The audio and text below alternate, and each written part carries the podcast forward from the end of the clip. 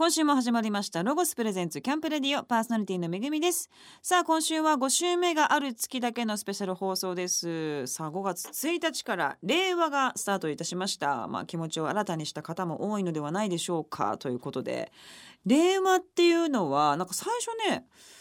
なんかちょっとしっくりこないっていうかまあ何でもね新しいことはしっくりきませんけれども今はすごい綺麗な響きだなというふうに思ってるしそしてあのこの意味の中に文化が育つっていうね意味が入ってるっていうのがすごいなと思ってその文化にそんな重きを置いてるってなんだかすごい素敵なことだなと思うし私もすごい日本のその伝統芸能とかまあ今もうお坊さんフェチなんでねその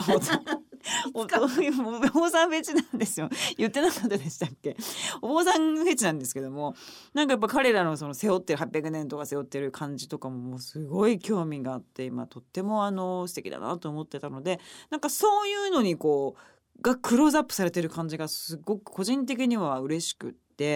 まあ新しい時代。でもなんとなくこう皆さん的にもこうあーってバブルがあってでその後にもなんかちょっとバブルの後のこうふにゃーっとしたようなでもなんか新しいものはボコボコボコボコできているようなファストな時代を経て今なんかねお食事、まあ、そしてアウトドア家族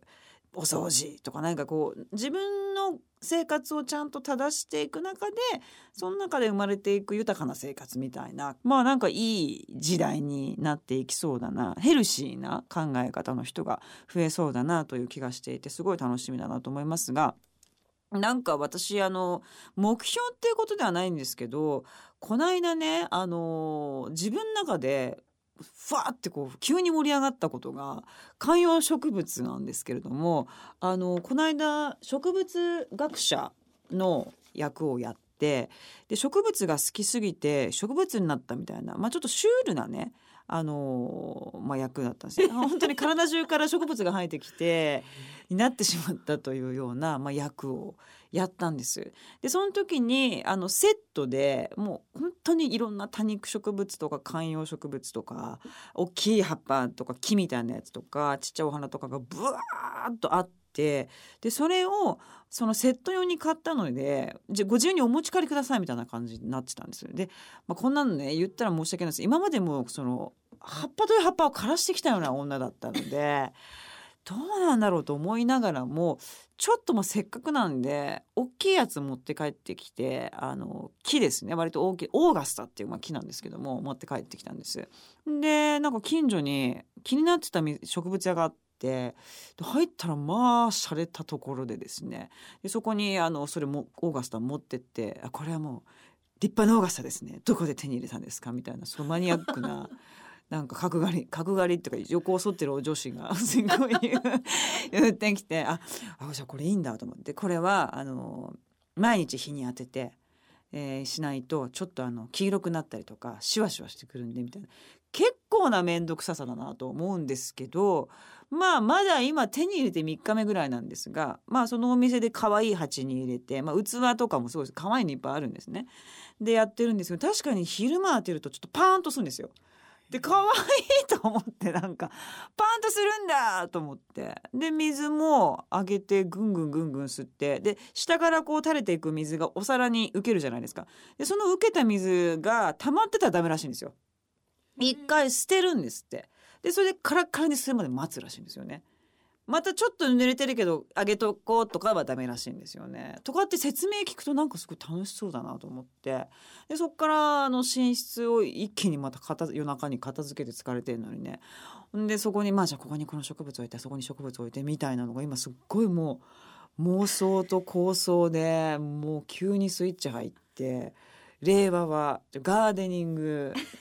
植物女に。ちょっと生まれ変わってやっていきたいなというふうに思っております。なんかもし皆さんあのこの植物おすすめだよみたいなものがあれば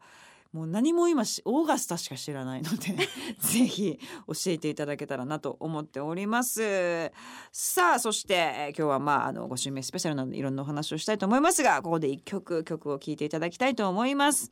グリムスパンキーで怒りをくれよ。ロゴスプレゼンスキャンプレディオお送りしたのはグリムスマンキーで怒りをくれようでした。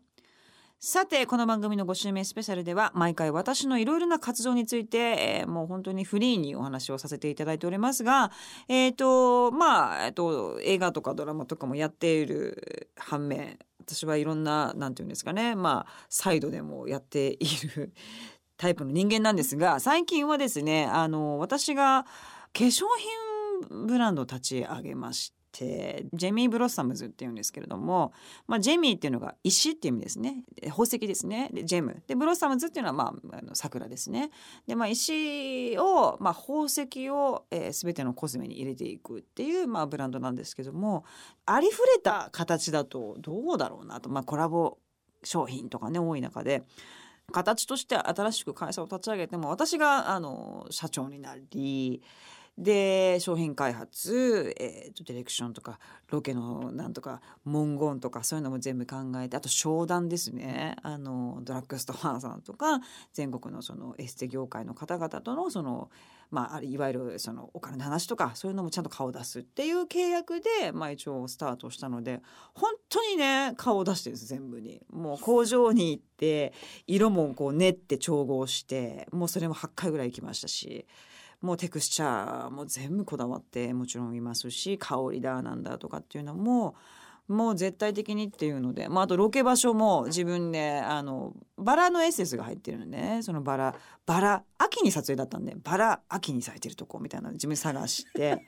埼玉のかな？一軒だけあってで行ってみたら受付でおじいさんが一人でなんか冷ややっこ食べてるようなすごい 激ゆるなとこで「えっ?」と思って「すいませんあのここって撮影してもいいんですか?」あ全然勝手にやってくれよみたいな感じでであすいませんあのおいくらぐらいでただでいいよみたいな。謎の 謎のところに行って。でまあそこで撮影したらあの途中でその老人ホームの方々がお散歩でね通ったりなんかして「なんだこれ裸の女がおるぞ」みたいな。そういうこともやってますしなんだかまあ好きなんでしょうね。まあそういう感じで本当にあとまあ商品の名前を決めたりとかリリースの文章も全部書いてたりもするんですけどもまあやってって。でまあ今回は一番最初はリップをまあ作ったんですけれども私自身顔がまあ濃いタイプじゃないんです。目がクリッとしてもう彫りが深くてっていう感じじゃないのでそこが一番もう自分の中ではまあコンプレックスなんですね。まあ、ないものねだりっていうか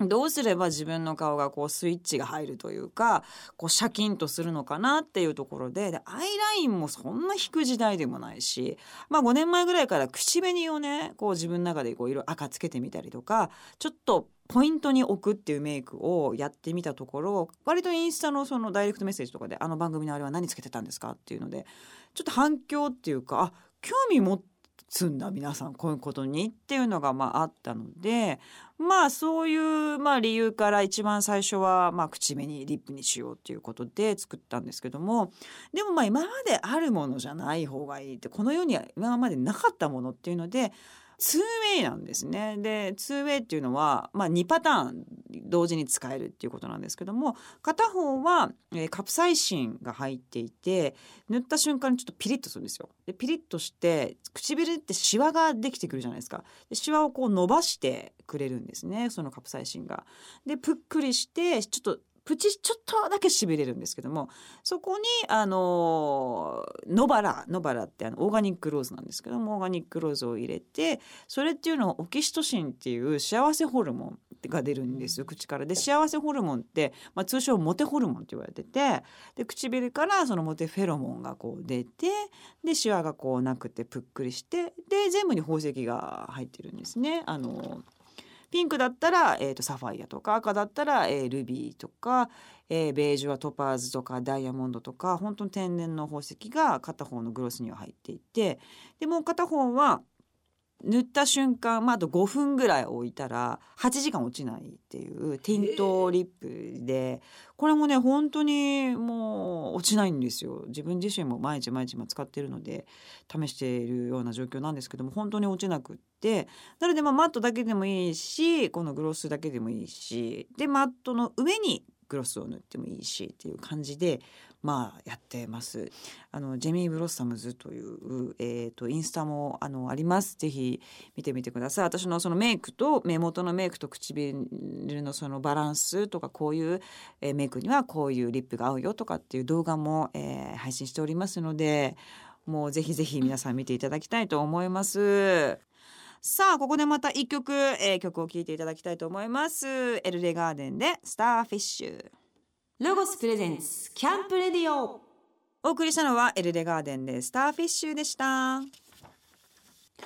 今週は5週目スペシャルということで、まあ本当にフリーにいろんな話をしておりますが、えっ、と、まあ実はですね、あの最近またもう一個、なんていうんですかね、今やってることがございまして、えっ、と、まあ昨年ですね、あの西日本洪水がありまして、で、私の地元岡山も、えーまあ倉敷の真備町っていうのがもう洪水で、えっ、と、まあ本当に一部なんですけども、ちょっと壊滅状態な感じになって、まあお家にもう住めないような、えーそういう地域になってしまったんですがまあもう地元なので、まあ、私も何かもうこれもやるしかないなということで、えー岡山勝手に盛り上げたいというのを結成いたしまして本当にね高校の時の同級生柴田さんって女の子と。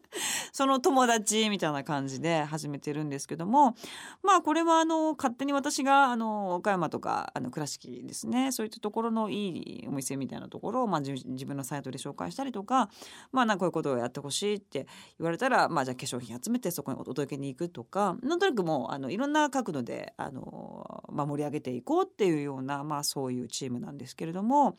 えっとそのチームが、えーっと実行委員となって実は、えっと、今年の10月19土曜日に岡山の美観地区に、まあ、あります、まあ、すごい素敵な場所なんですけどまた近日発表しますがそこであの音楽イベント「ブチブライドカーニバル」というイベントを開催いたしますのででこの名前もですねインスタグラムであの、まあ、募集をかけましてでまあ100名ぐらいの方があのありがたいことに名前を送ってくださってその中で、まあ、ブチって言うんですよ岡山の人って。超美味しいみたいなことブチ美味しいとかブチ嬉しいとか言うんですね。だから絶好調にこう上がってるようなことを、まあ、ブチって言うんですけどでブライドもまあそういうね楽しいとかイエーイみたいな意味があるのですごいこうなんかこうスパークするような皆さんが楽しんでもらえるような、まあ、あのフェスになったらいいなと思ってるんですが、まあ、規模的には1,000人ぐらいの、まあ、規模でであのライブもすごいメンバーがあのおかげさまで集まりましてそれも近日発表しますけどもまあでも本当にこの人たちで今回アコースティックでやるんですけどもこの人たちでアコースティックって見たことなくないみたいな本当に本当に激レアなイベントになりそうでございます。でまあそういうライブとともにえー地元のいろんなまあブランドとか物産ですね。そういうものもまあ出してでまあ岡山だけではなくていろんな県外から来てもらった人にそういうまあ物産とかそういうのも楽しんでもらえたりとかするとあ岡山ってこういうとこなんだなと思ってもらえるようななんかそういうイベントにしたいなと思っておりましてなのであのぜひねまたこの番組でもあのぜひぜひあのこういうことになりましたっていうのを大々的に発表させていただきたいんですけどもまあその出演してくださるミュージシャンもねあのこの番組も来ていただきたいですけども岡山ってねフェスなかったんですよあんまり。なんかでやりづらい土地だったんですよ私も実は何度もチャレンジしていたんですけども市長に会ったりとかねいろいろしてたんですけどもどうもこうもあの実現しなくって。でまあ広島とか高松とか山口っていうのはめちゃくちゃ大きいのやってるんですよ。5万人とか3万人規模のね。なんか岡山はそれがなくって。でもまあ今回まあね本当に悲しい出来事ではありましたがちょっと岡山県自体もこういうことじゃダメだなって変わらなきゃいけないなっていう意識を皆さん持ったみたいでまあ本当に場所もねすんなり貸していただけたりとか、まあ、副市長もどんどんやってくださいって言ってくださったりとか本当なんかスムーズにいろんなことが進んでおります。そして本当にね私の同級生とまああのやっているものですからかなりあの手作りなそして素敵なイベントになると思います。ぜひ岡山の方はもちろんですがあのそれ以外の方も県外からももちろん東京からもいろんな人に遊びに来ていただきたいと思います。えっ、とまあチケットの、え購入方法などなどはまあ近日中に改めて発表いたしますのでぜひ、え楽しみにしていただきたいと思います。思います。さあここでまた一曲聴いてください。私がもう最近ね「寝ても覚めても」っていう映画を見てもうこの曲ほんとハマって超ループして聴いてる曲でございます。 tofubeats で「The Sweet Love Song」 LOGOS presents camp radio。お送りしたのは tofubeats で「The Sweet Love Song でした。さあここからはロゴスが最上級のアウトドアの楽しみ方を提案するコーナー idea time GoTo800 ですこのコーナーのパートナーはロゴスコーポレーション営業販促課土師田優穂さんですよろしくお願いしますよろしくお願いします。はいさあ土師田さんはですねまああの本当にねこのはい番組でもいつもお伝えしておりますが、本気で、えーいつもアウトドアを楽しんでらっしゃるんですが、はい。ゴールデンウィークもねはい。3泊えっ、とそうですね。結局あの天気が良くなくって、そうだよね今ちょっ年のと一日キャンセルして三泊四日で本当は4泊で行くつもりがそうで3泊で。三泊で 行ってきす、ました。どうでしたか今年のキャンプ今年のキャンプまあちょっと短かったのもあって、短い。3そうなん泊でか物足りないねって言いながら帰ったんですけど、えずっと何してんの？でもご飯ず作っっとそうでするね。とかあの富士山の近くに行ったんで富士山の雪解け水でできた滝えー、何そうれあったりとか、へー。あと牧場に行ってソフトクリーム食べたりとか。楽しんでる。そうなんですよ。キャンプ場の周りにもこう自然がいっぱいあるのであ本当。そこで遊んだりしてました。でお母さんがずっとご飯ひたすら朝昼夜作って。もうみんなでやりますね。みんなでやって。分担して。はあ三泊で短いとおっしゃる。ん ですがその時に役立ったなっていうようなロゴスのアイテムございますか、今年ですねテントをちょっと会社から借りて、おデカゴンっていうあの6メーター10センチのえー。超巨大な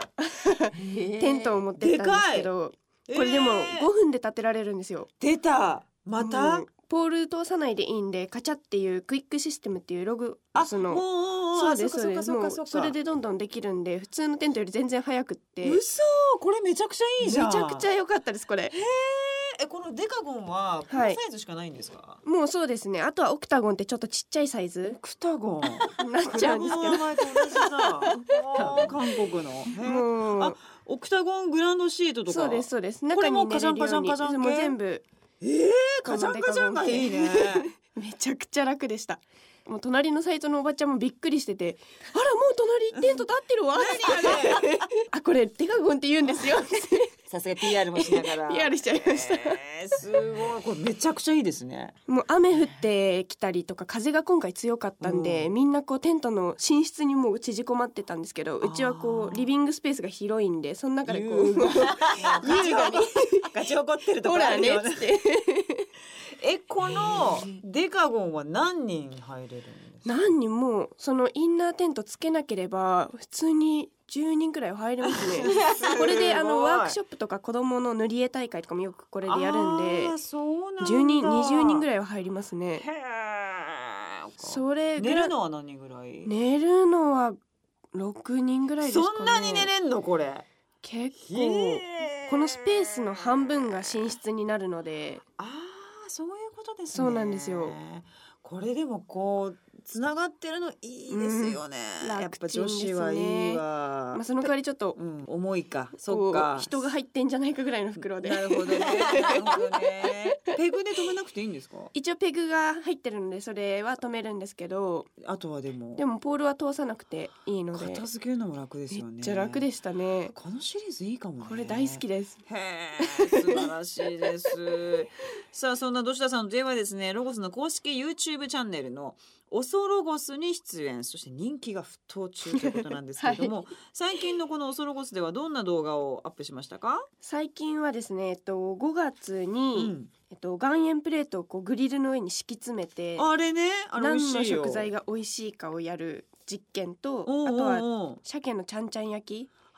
それも1.8キロの鮭。でかいでかいので行こうとしてるんだもん そうですね。もうあとはピザをかまどでひたすらいろんな種類焼き続ける。のをやって甘いのとかそれこそチーズ。へえ4種類のやつに蜂蜜かけたりとか。っていうのをやりましたそのえっ、とぐあの岩塩のやつは何が美味しかったですか、やっぱ牛タンが一番美味しいですね。ベタにね、うん。やっぱみんなもうじゃあ知ってることがなる。そうですね。改めて分かったと改めいうてことなんですね。あとは椎茸とかも野菜系もすごい美味しい。まあ普通のものだよね、うんそうですね。あんまりちょっと変わり種やんなかったの？変わり種ちょっとちきりましたね。あそっか。美味しく食べたいな。なるほどね。ちょっと放送作家やらなきゃダメですね。本当に。ねえ。ちょっとびっくりするやのやめてほしいですよね なんかね。そっか。はい。わかりました。でも人気ということでぜひ皆さんもこちらチェックしていただきたいと思います。どしなさんが楽しんでるオソロゴスはどしなさんが 楽しんでるってその言い方もすごいですけどもどしなさんが出演されているオソロゴスは YouTube のロゴス公式チャンネルにて日曜の夜9時月3本更新されます。ぜひご覧ください、えーその他キャンプレディオの感想やオソロゴスでやってほしい企画などを募集しております。番組ホームページのご意見ご感想はこちらというバナーからメールが送れます。ぜひ送ってください。ホームページのアドレスはキャンプレディオ .jp でございます。さあえっ、と本当にこのオソロゴスの企画ネタ大募集してるんですよね、ぜひぜひ皆様お待ちしております。どうしたさん今日もありがとうございました。ありがとうございました。来週も引き続きよろしくお願いいたします。ここでまたアウトドアにぴったりな一曲お送りします。ビギンで四万中に宝。ロゴスプレゼンツキャンプレディオお送りしたのはビギンで四万中に宝でした。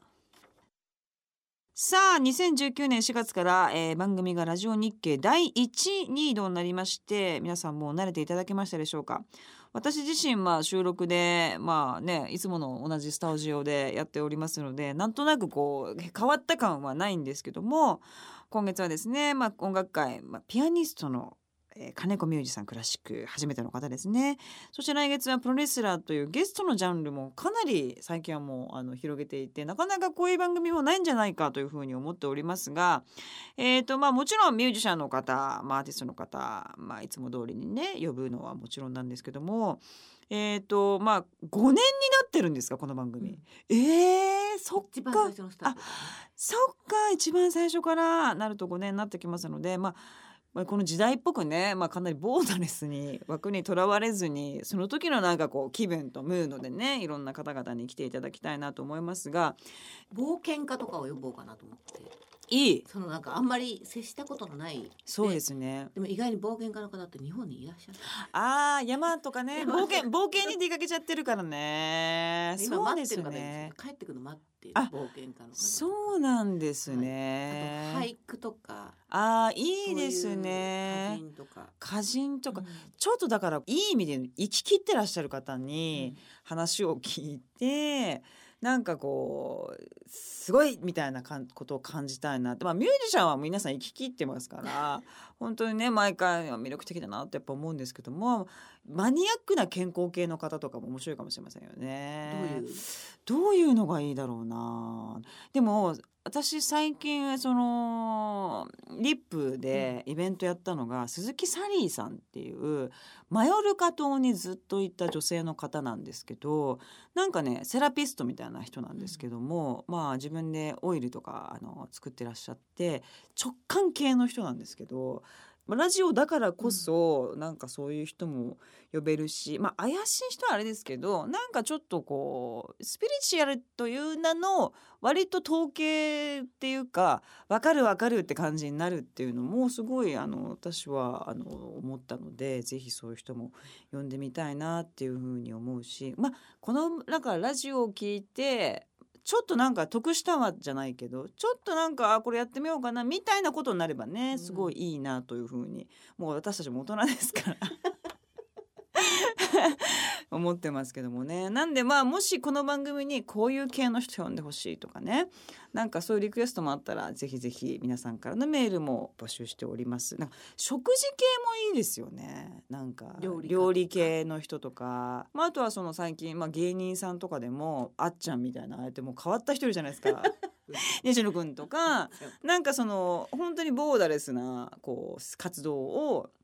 勇気を持ってしてる人たちとかね。なんかそういう人たちも私もなんかいろんなことややるようになってるから面白いのかなというような令和令和っぽい。令和っぽくないですか？そういうのね。いいのかなと思いますけど。いろんなことされてるじゃないですか。はい、うん。結局でも自分はどこに向かってるんだろうみたいなのって。ああそうですよね。ね。でも結局芸能だけの時って偏ってたなって今すごい思っててもう周りの人が全部もちろんやってくれるし芸能界っぽい人とずっといたから今はそうじゃない人もものすごい触れ合っててまあもちろんお母さんもママ友達とか化粧品会社の人たち、えー飲食の人たちとかに会ってるとびっくりするようなこと言うんですよ。でも私がやってるその芝居って結局一般の人の役やることがほとんどだからあそういう顔して言うのねとかあこういう時こういうこと言うんだとかがものすごく腑に陥ってたんですよね。だから今までは想像して自分の中であこういう人ってこういうこと言うんだろうなっていうのをやってたのが割とねリアルに今はスッと入れるからこう芝居やる上でねやっぱこういう一般の人と付き合うっていうか別に自分がねあの特別って思ってるわけじゃなくってリアルに感じてなかったんだっていうのはすごい思ってるので全部落としどころが芝居にいけてるっていうのはものすごく実感してるので、まあ、あとはまあねもう死にますからねいつかね いろんなことをやらないとなあと30年40年だからなっていうのも正直思っててっていう感じなのでどんどんどんどんあの新しいことも、えーチャレンジしていきたいなと思っております。そしてこの番組にならではのマニアックなゲストもどんどん呼んでいきたいと思いますので皆さんぜひ楽しみにしてください。さあ今週は5週目のある月だけ放送する、えー、5週目スペシャルでございました、えーゲストのいない番組をお送りしましたがいつもマニアックな話ですが皆さん大丈夫だったでしょうか？さて今週もお時間になりました。えー6月のマンスリーゲストは番組初でございます。プロレスラーのジェイク・リーさんをお迎えしてお送りします、えートレーナーとしても活躍されているジェイクさんのお話楽しみです。毎週木曜夜9時半からラジオ日経第一の放送をお聞き逃しなく。京都城陽市の総合アウトドアレジャー施設ロゴスランド6月29日第2期オープン決定しました。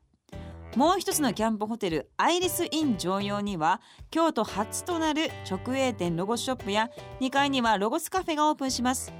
また全26区画の野外バーベキュー場ロゴスバーベキュースタジアムは食材の持ち込みはもちろん手ぶらでの利用も可能です。第2期オープンでさらに進化するロゴスランドへぜひお越しください。フランスの大人気キャラクターペネロペが絵本から飛び出してチェアと防水シートになりました。デザインはロゴスオリジナルでメープルマークの上にペネロペがいるとっても可愛い総柄になっています。6月から店頭に並ぶのでぜひチェックしてみてください。6月の特集企画はガルビーとのタイアップです。進化を遂げた最新の焚き火スタイルや夏の酷暑を乗り切る遮光率100%のタープについて徹底解明しております。この企画の内容は冊子にもなって全国のロゴショップにも置いているので気になる方は店頭またはホームページ特集企画をご覧ください。ホームページアドレスは www.logos.ne.jp です。この番組の過去の放送はラジオ日経番組ホームページのポッドキャストから聞くことができます。www. ジオ日経 .jp スラッシュキャンプレディオにアクセスしてください。ロゴスプレゼンツキャンプレディオパーソナリティはめぐみでした。